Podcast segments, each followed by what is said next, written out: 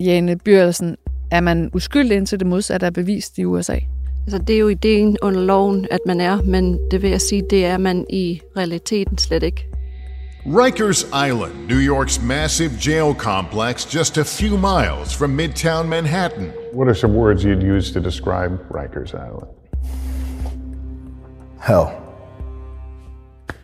Plain and simple. Hell.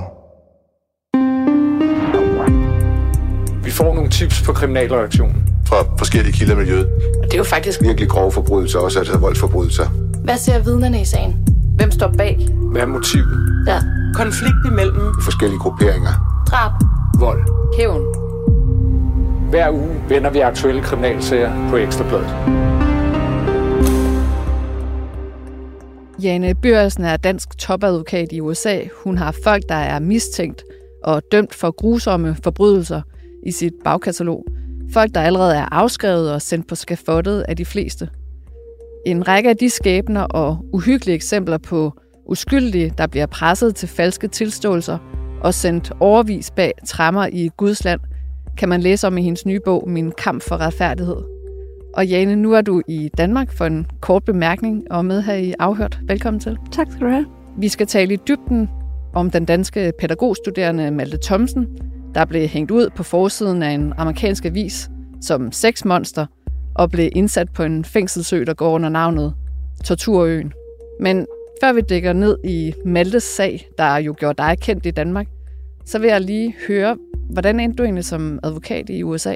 Mine forældre, de, eller min far arbejdede for MERS, så vi var udstationeret hele min barndom i forskellige lande øh, i hele verden. Og så, da jeg var færdig med high school, boede vi i Egypten, og de fleste af mine venner skulle på universitetet i U S A, så der besluttede jeg mig for, altså jeg ville gerne læse jura, så så besluttede jeg mig for at gøre det i U S A. Og der er du så blevet? Da er jeg så blevet, nu er jeg så amerikansk gift og for nylig amerikansk statsborger. Jeg ved ikke, om det er noget, man skal være stolt af, men altså, ja. Du blev jo første gang kendt øh, i de danske avisspalter i to tusind og fjorten, da du blev advokat for Malthe Thomsen, som var toogtyve år dengang. Han blev anmeldt af en kvindelig kollega for sexovergreb på tretten børnehavebørn i den F N-børnehave, hvor de begge to arbejdede. Hvad var det mere konkret, som anklagerne mod Malthe gik ud på? Altså, jeg vil sige, det eneste konkrete, som vi nogensinde så, det var jo så, eller i, i anklagernes mening konkrete, det var jo hans tilståelse, ikke? Det var jo det, der, der endte med at køre hele sagen. Og hvad var det, kollegaen anklagede ham for? Hun anklagede ham for at have krænket faktisk alle børnene i, i den der børnehaveklasse, øhm, og have rørt dem på måder, at man ikke skulle. Men som jeg forstår det, så var det jo ikke anklager om sådan decideret, hvad kan man sige, gennemførte seksuel handling. Det var eksempelvis, at han skulle have lagt legoklodser på sit øh, skridt, og på den måde fået lukket børn derhen. Er det ikke korrekt? Ja, altså det var, at, at, at han, han skulle have taget et barn på numsen, og, og ikke løftet dem ordentligt, og, og som du sagde, altså at have puttet, samlet legoklodser op og puttet på, det på hans skød, så de vi komme, børnene vi komme og tage klodserne fra hans skød, og så i hendes syge hoved rører ved hans tidsmand, ikke? Altså sådan, sådan nogle ting. Og sagen, den kom jo faktisk på forsiden af en amerikansk avis, hvor der blandt andet stod sexmonster, et billede af Malthe Thomsen på forsiden, hvor han har sin niece på skuldrene. Altså selv i Danmark, der ser man jo sager, der er, øh, altså selvom det her er slemt nok, altså meget værre end det her. Hvorfor var det egentlig en sag, der på den måde ramte forsiden? Jeg tror, det var fordi, at den der børnehave havde meget rige børn. Der var forældre, der var berømte, som hvis børn gik der. Der var mange F N-ansatte, hvis børn gik der, så det var, det var gode headlines, tror jeg, at, at gøre. Putte Malthe der med, med et barn. Og så tror jeg så også i U S A, at tit sådan nogle pædofilsager bliver rigtig, rigtig dækket i medierne. Kan du huske dit første møde med Malthe Thomsen? Ja, det var inde i, hvad de kalder gravkammeret, ikke? Altså det, det, det fængsel, der ligger på Manhattan lige ved siden af retsbygningen. Han vidste faktisk slet ikke, at jeg kom, fordi han var jo blevet arresteret nogle dage før og havde haft en beskikket offentlig forsvar. Øhm, og så havde jeg jo talt med hans mødre og Og de havde bedt mig om at repræsentere ham, men det skulle vi jo selvfølgelig, altså det var jo op til ham, og så vi, jeg skulle ind og snakke med ham. Bygningen udefra er sådan virkelig dyster, der, der er sådan nogle små ravner, som skulle være vinduer, ikke, hvor der kommer en lille bit lys ind. Og så skal jeg ind gennem sikkerhedskontrollen og lade nærmest krop visiteres, og alt skal ligge Altså, vi må slet ikke have noget med en anden en blok og en kuglepind. Og så går man ned ad sådan en lang gang, hvor der, du kommer til en væg, hvor der er fem eller seks glasrum på den ene side, og jeg går så langs væggen og kigger ind i rummene, og da jeg kommer til det sidste rum, så sidder Malthe derinde lige så stille og bare har hænderne op på bordet og, og kigger ned og rører sig slet ikke. Så jeg banker på glasset, og han, han kigger på mig, og altså, han ved jo ikke, hvem jeg er, og åbner døren og går ind, og så siger jeg til ham på dansk, altså, jeg hedder Jane, og jeg har snakket med dine mødre, og de vil gerne altså, have, jeg forsvarer dig. Må jeg komme ind? Og det siger han jo selvfølgelig ja til, og så begynder han at græde. Så det er en tydelig mærket ung mand. Ja. Altså, jeg tror, han græder af lettelse også, fordi måske når man sidder sådan, er det rart, og altså, du har været nu alene i så mange dage i et system, der er så brutalt. Øhm, og han siger næsten med det samme til mig, at jeg skal ikke græde, for det, det må man ikke herinde. Ikke? Altså, fordi så er det jo et tegn på svaghed, og det kan være rigtig farligt. Øhm, så vi sidder og snakker i, jeg tror i hvert fald et par timer, om, om hvad der er sket, og jeg, jeg, altså, jeg ved så godt på det tidspunkt, at han skulle have tilstået, ikke? Fordi jeg har snakket med den offentlige forsvar, som fortæller mig, at anklagerne har en tilståelse, og jeg har så ikke set den endnu. Men jeg snakker så med Malthe om, om, om, om, hvad han har sagt til politiet, og, og han forklarer mig så, hvad han har sagt, og der kan jeg jo så godt se, at, at de har skruet meget på, altså hvad, hvad han har sagt, og at kalde det en tilståelse, det er måske lidt ekstremt, fordi altså, hvad han faktisk sagde til dem, at okay, I siger der en video, ikke? Det første, han siger, når han selv bliver videooptaget, er Detective Gomez, og så peger han på hende, fordi hun sidder inde i rummet, siger, at I har en video, hvor jeg krænker børn, og altså, det har jeg ingen hukommelse af at have gjort, men hvis I siger, der er en video, så må jeg jo have gjort det. Og, og anklagerne er jo derinde og spørger ham spørgsmål. Det kører hun rigtig hurtigt forbi, fordi det lyder jo ikke så godt for dem. Og så sagde hun, har du krænket det her barn? Og så begynder hun at nævne hver eneste barn på listen af, af børnene i den børnehavsklasse, og så går det jo derfra. Så indledningsvis, der nægter Malthe Thomsen, at han på nogen måde har begået noget seksuelt misbrug mod de her børn, men så bliver han i tvivl, fordi han får at vide, at der er video af det. Ja, og det siger han så også til mig, altså tror du, jeg har gjort det? Og så siger jeg, nej, det tror jeg slet ikke, men han siger, jamen de siger jo, der er video, hvorfor vil så nogle øh, højtstående detektiver sige til mig, at der er en video, hvor jeg krænker børn, hvis jeg ikke har gjort det? Og det er så, da jeg fortæller ham, jamen de må De må godt lyve for dig, Malthe. Altså, de må jo lyve over for dig. Og der, det er jo en stor overraskelse for ham, og jeg tror en kæmpe lettelse, fordi han har siddet der og kørt det frem og tilbage i hovedet. Altså, kunne jeg have gjort det her, bare ikke altså, have nogen hukommelse? Altså, det er jo helt anderledes i forhold til i Danmark, hvor at, øh, politiet jo heller ikke må lyve, når de sidder og afhører øh, personer. Fordi at i Malthes sag, der var der jo ikke nogen videobeviser. Der var ikke noget videoer af, at han skulle have krænket de her børn. Nej, der var videoer, men de, det var bare øh, total almindelig omgang med børn. Og var det derfor, at du fra starten ikke tog den her tilståelse for gode varer, og ikke bare tænkte, at den her sag, den skal bare køres igennem øh, med den kortest mulige straf? Var det fordi, at du ved, at der er en historik for falske tilståelser i U S A? Ja, altså det var jo, fordi jeg havde haft, altså den første rigtig falske tilståelsessag, jeg havde, det var øh, Korey Wise, Central Park fem-sagen.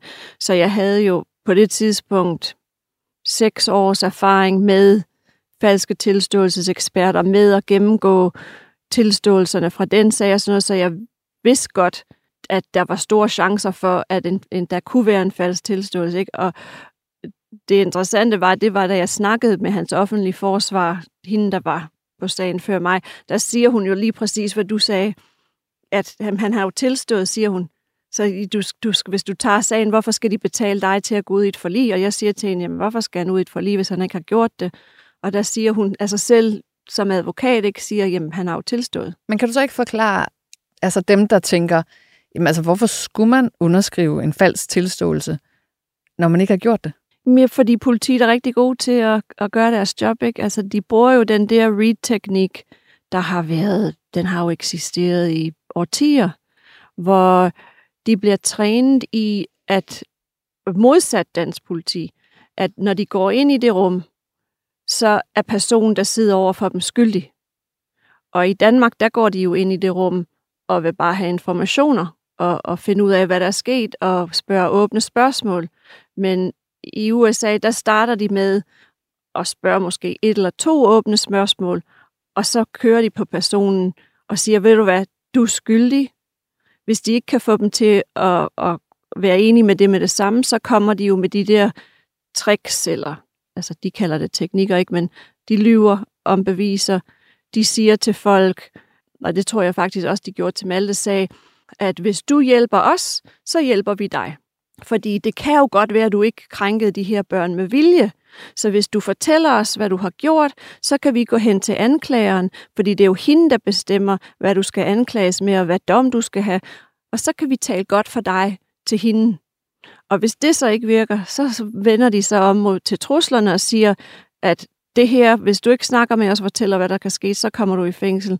Og det her lander der x antal år, ikke? Øhm, så det er sådan, de kører på folk, øhm, indtil de får en tilståelse. Men afhøringerne, de forelægger vel på video. Er der ikke en jury, der så vil undervejs i sagen vil, vil sige, at det er jo tydeligt, at det her det er ikke en frivillig tilståelse? Det er forskelligt stat til stat, så da Malthe blev afhørt i New York, der var loven, at politiets afhøring skulle ikke optages. Hverken på bånd eller på video. De gør afhøringen inde på politigården, uden kameraerne tændt. Når de så får tilståelsen, så gør de, hvad jeg kalder the clean-up interview, med kameraerne tændt sammen med anklageren. Men der har de jo allerede fået en tilståelse, så anklageren skal bare have personen til at gentage den. Men efter Malthes sag, øhm, der var der meget skub der, øhm, i New York for at lave om på det. Så der kom faktisk en lovændring efter Malthes sag i New York, at de skal optage fra det sekund, at afhøringen starter.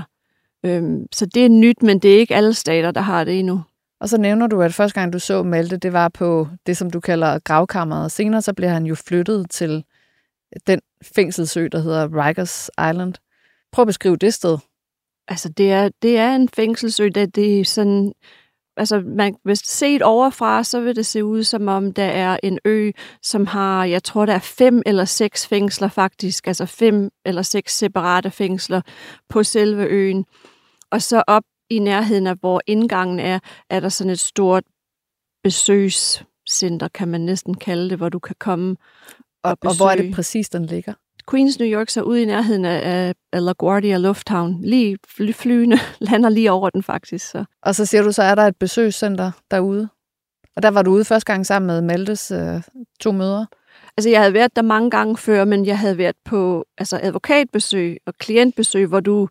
altså hvad jeg vil sige var, altså, det er ikke rart, men det er meget, meget bedre end, end familiebesøg.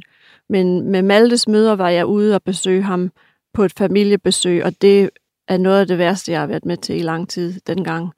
Vi skulle, som sagt, med den der bus sammen med alle de andre familiemedlemmer, hvor du kun kunne betale med ja, en sammenligning med en kroner, ikke? Så vi skulle alle sammen stå med, med ti quarters, eh, ti mønter for at betale, øhm, og det havde vi jo selvfølgelig ikke, så så var der en meget flink mand, der gav os mønter, og så kommer du ud i fængslet, og det er gammelt og beskidt, og man skal stå om bag sådan en skærm, der ligner næsten noget fra anden verdenskrig, ikke? Fra hospitalerne, sådan en hvid skærm på metalstænger, øhm, hvor du så skal løfte op i blusen og ryste B H'en og løfte ud i bukserne, mens de står og kigger på og ryste ud i dem, og så kommer man ud, og så råber de, åben munden, åben munden, og så skal man åbne munden og stikke tungen ud og løfte tungen op for at bevise, at man ikke har noget i munden. Ikke? Så det var altså virkelig noget af en oplevelse, ikke kun for mig, men at være sammen med Malthes to mødre fra Danmark og stå lige pludselig, jeg skulle igennem det, det var rimelig vildt. Og så kommer I ind, og Malthe venter på jer derinde. Hvor er han henne? Altså, så du, går, du sidder og venter i sådan et rum på blå plastikstol, hvor der sidder en vagt og holder øje med op foran, og så råber de navnet på personen, man skal ind og se, når det er ens tur. Så de råber Thomsen, og så kan vi så se, der bliver en dør åbnet øhm, hen ved siden, og så skal vi op ad en trappe og kommer ud i sådan et stort rum, hvor, hvor der er en firkant af bord inde øh, midt i rummet, hvor man så kan se, at den indsatte sidder på den ene side af bordet, og den, den, de familien på ydersiden. Og vi kigger efter Malthe, men han er der ikke. Øhm, og så siger de, at han er over i buret, og der kan vi så se over i hjørnet, at der er sådan et stort bur med et bord indeni, hvor Malthe så sidder. Hvorfor sidder han der? Fordi på det tidspunkt var det efter artiklen var kommet frem på forsiden af avisen, hvor han var fremstillet som sexmonster. Og det gjorde så, at han fik rigtig mange trusler øh, af andre fanger på Rikers Island, og jeg havde bedt anklageren om at putte ham i, hvad de kalder protective custody, altså der, hvor han ikke skulle omgås andre fanger for hans egen sikkerhed. Altså selvvalgt isolation. Ja. Og hvad var det for en ung mand, der mødte dig der? På det her tidspunkt har du talt med ham allerede, men nu er han kommet til det her, altså helvede på jord, og jo formentlig også bange, altså øh, som jæde vildt blandt... Øh, altså jo nogle rigtig grimme forbrydere. Altså ja, det tog rigtig lang tid, før han overhovedet kunne sige noget til os, fordi han holdt sådan gråden inde, og det var første gang, han så Gitter og Marianne, eller så hans mødre, og der... Altså det var bare så trist, og vi talte egentlig ikke om sagen, det var bare sådan for, at han vidste, vi var der, og øhm, at han skulle altså stå ved dem, men han, vi alle kunne se os, så han... prøvede meget tappert på ikke at græde, men, men hver gang han begyndte at tale, begyndte han at græde, så det, det var ikke meget, der blev sagt i den tid, vi var der. Øhm, og, og jeg tror ikke, vi fik mere end tre kvarter. Det var fuldstændig hjerteskærende også, fordi man jo ved nu, at Malthe han var pure og uskyldig. Ja. Det blev et meget, meget langt forløb, hvor du kæmpede for at få ham renset. Kan du huske, hvordan du selv havde det i det forløb? Frygteligt, vil jeg sige. Blev så tæt knyttet til hans mødre og til ham, at altså, jeg kunne ikke sove om natten. Jeg, jeg vågnede, altså, og det, det er første gang, det, det sådan er sket for mig. Og jeg var helt, mit, hele mit hår var vådt af sved om natten, og øhm, altså, jeg tror ikke, jeg sådan opfattede det så meget dengang, fordi alt gik så hurtigt, og det var fra den ene kaos til den anden, og der var altid journalister omkring os. Så, fordi altså, I havde valgt en meget åben pressestrategi netop også for at lægge kortene på bordet og vise, at han var uskyldig. Ja, og det, det gjorde, og det har du ret i, det var helt sikkert vores strategi. Altså det, det, det snakkede vi meget om og gjorde bevidst, for jeg sagde til, til dem, altså det, det at blive beskyldt for pædofili, det vil følge ham for evigt, hvis vi ikke sørger for, at alle forstår, hvad der er sket her. Øhm, men det, det er jo også en ekstra ting, som jeg normalt ikke har i mit job, ikke? Men så skulle jeg jo lige pludselig stå, lige så snart jeg kom ud af retten, skulle man i fjernsyn, og så skulle man tænke rigtig meget på, hvad man sagde, og hvordan, og det samme med Malthes mødre, og så, så det, det var jo en ekstra stress oven i det hele. Altså, du siger, du vågner op, og altså tænker på det, det kører rundt i tankerne, du altså, har nærmest sådan svedigt hår. Hvad er det ved den her sag, der påvirkede dig så dybt personligt? Altså, jeg tror, at det havde meget at gøre med det, at de, de var danskere, og at jeg følte mig meget, øh, jeg havde meget til sammen med, med familien, og så var det også det, at, at jeg, jeg var helt sikker på, at han var uskyldig. Altså, der var bare ingen tvivl for mig, at han var. Og jeg var så bange for, at hvis jeg begik en fejl, så vi kunne det ende ham i fængsel i, i rigtig, rigtig mange år. Det ville han aldrig overleve. Øhm. Så du ville simpelthen føle dig skyldig, hvis det ikke lykkedes dig at få ham renset? Ja, helt sikkert. Mm. Og det talte jeg også med hans mødre om, altså, at der kan, de siger, at han har ikke gjort noget, og så siger de, det betyder ikke noget. Han kan stadigvæk sagtens blive fundet skyldig og få en rigtig stor dom. Øhm, og det var de jo også kanon bange for.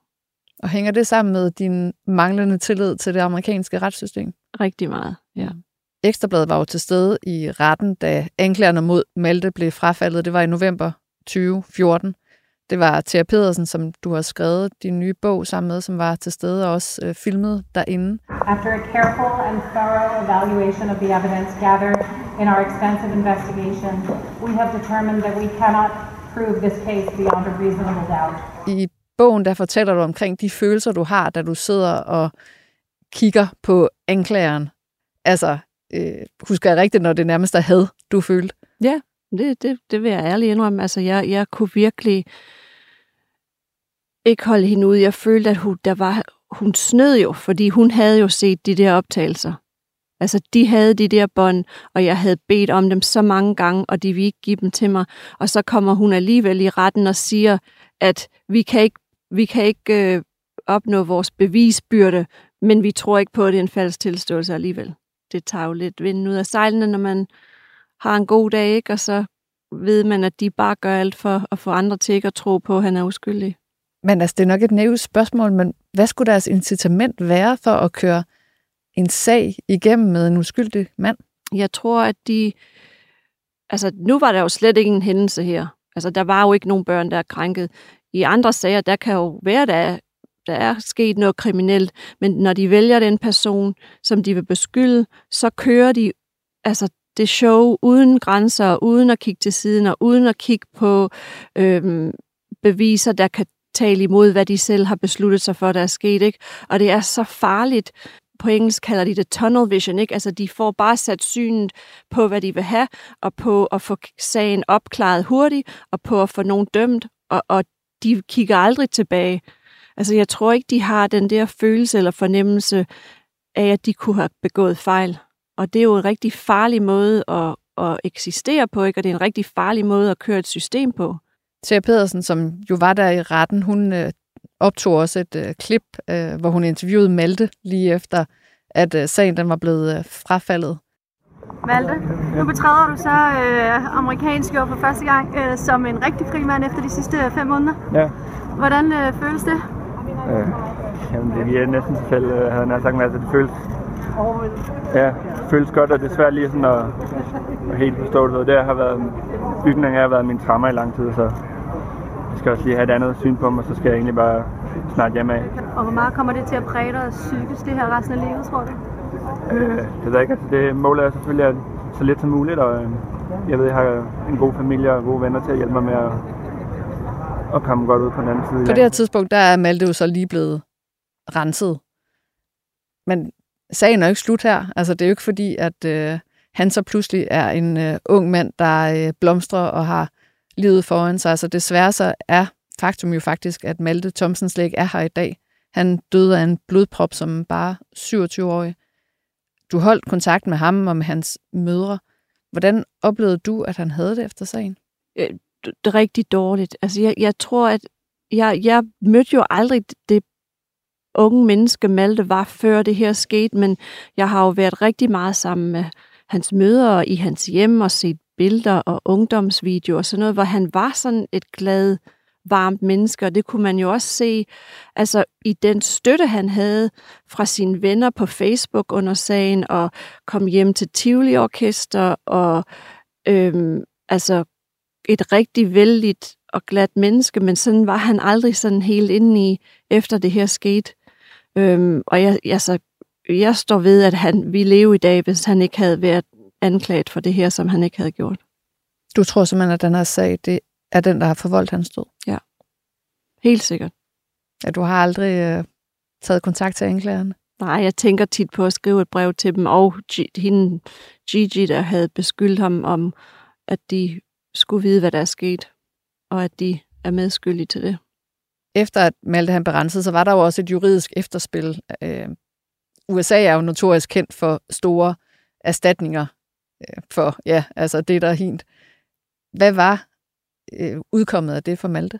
Jamen altså, vi vandt jo erstatningssagen i, i et forlig, så han fik erstatning fra byen New York, og han fik erstatning fra hende, der havde beskyldt ham.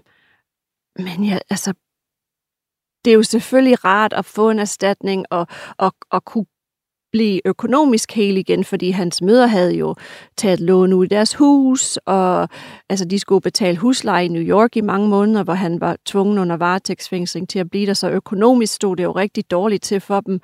Så selvfølgelig hjælper pengene på den slags ting, men det hjælper ikke på de sår, man har inde i, som bare var ved. Så det synes jeg, altså, jeg siger tit til mine klienter, som er blevet uskyldigt dømt og kommer ud, og vi kører en erstatningssag, at de skal ikke tro, at det er et mirakel, der, der gør, at alting bliver godt igen, fordi de kan ikke få de dæmoner ud af hovedet. Og når man først har været på indersiden af de amerikanske fængsler, så sætter det sig vejet i en. Ja. Det virker som om, at du har været meget personligt engageret i Malthes sag. Jeg tænker, der må også være grænser for, hvor mange skæbner man kan tage ind under huden. Hvordan har du med det? Jo, altså, jeg vil ikke sige, at det er alle sager, jeg har det sådan, men det er i hvert fald de fleste af dem. For jeg føler mig ikke som menneske, hvis jeg ikke kender dem og kender dem på en personlig måde. Jeg, jeg tror, der er mange advokater, der fraråder det ikke og siger, at det, det skal man ikke, og, og det er for meget og sådan noget, men altså, det, sådan er jeg bare, jeg kan ikke lade være, og, og jeg, jeg vil faktisk føle det mærkeligt, hvis, hvis jeg ikke gjorde det, eller hvis jeg ikke kendte Malthes mødre mere, eller ikke kendte mine klienter, som man virkelig har, har kæmpet en kæmpe kamp sammen med. Det gør, at man får et, et bånd med de mennesker, og en forståelse med dem, som man ikke har med andre. Når jeg læser din bog, så øh, det er altid svært med sådan tal, når man skal lytte til det, men øh, der er nogle ret vilde tal i din bog. Altså blandt andet så gengiver du, at øh, der ved udgangen af tyve treogtyve er tre tusind fire hundrede og toogfyrre personer, der har fået omstødt deres dom i U S A siden nitten niogfirs. et hundrede og otteoghalvtreds af dem alene i tyve treogtyve, og de har sammenlagt afsonet enogtredive tusind og halvfjerds års fængsel.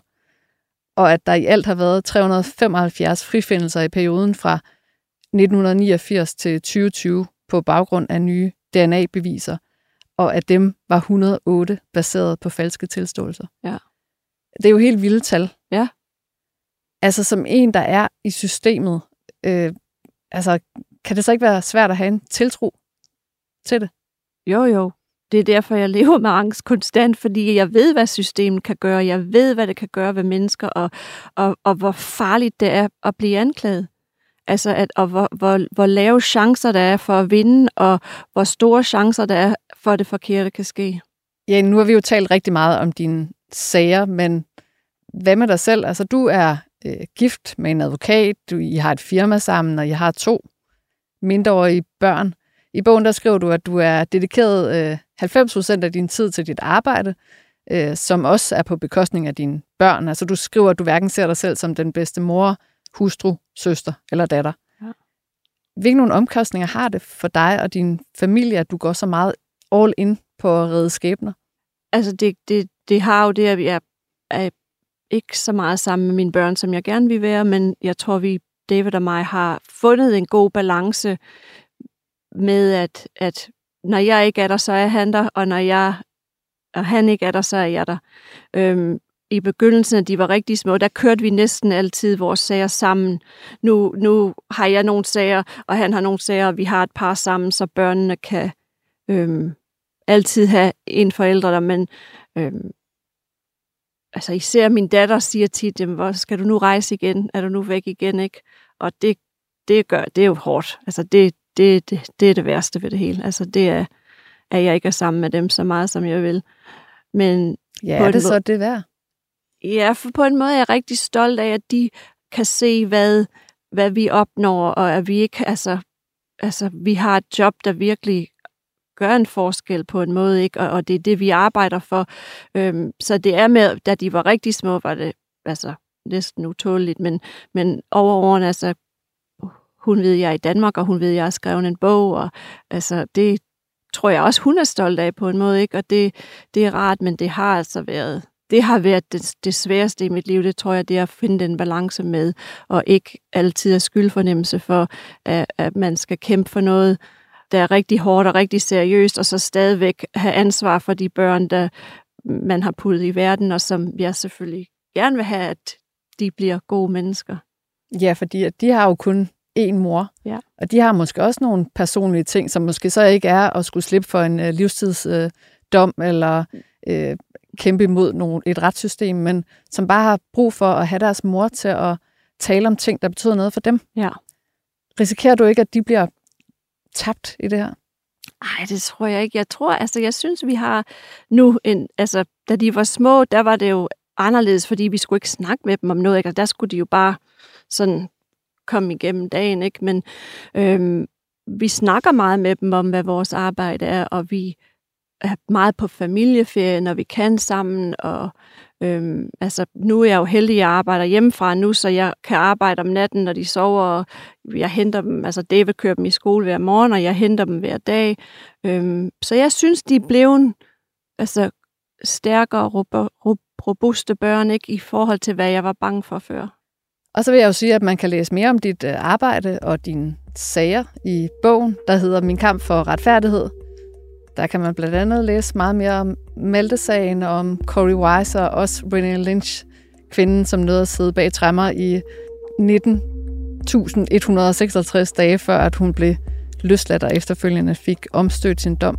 Og så ved jeg jo, at du også har en sag om øh, en mand, der bliver ikrævet en øh, dødsdom, øh, der venter rundt om hjørnet. Tak fordi du kom og gav et øh, lille udpluk af dine ja. øh, sager. Tak fordi du vil have mig.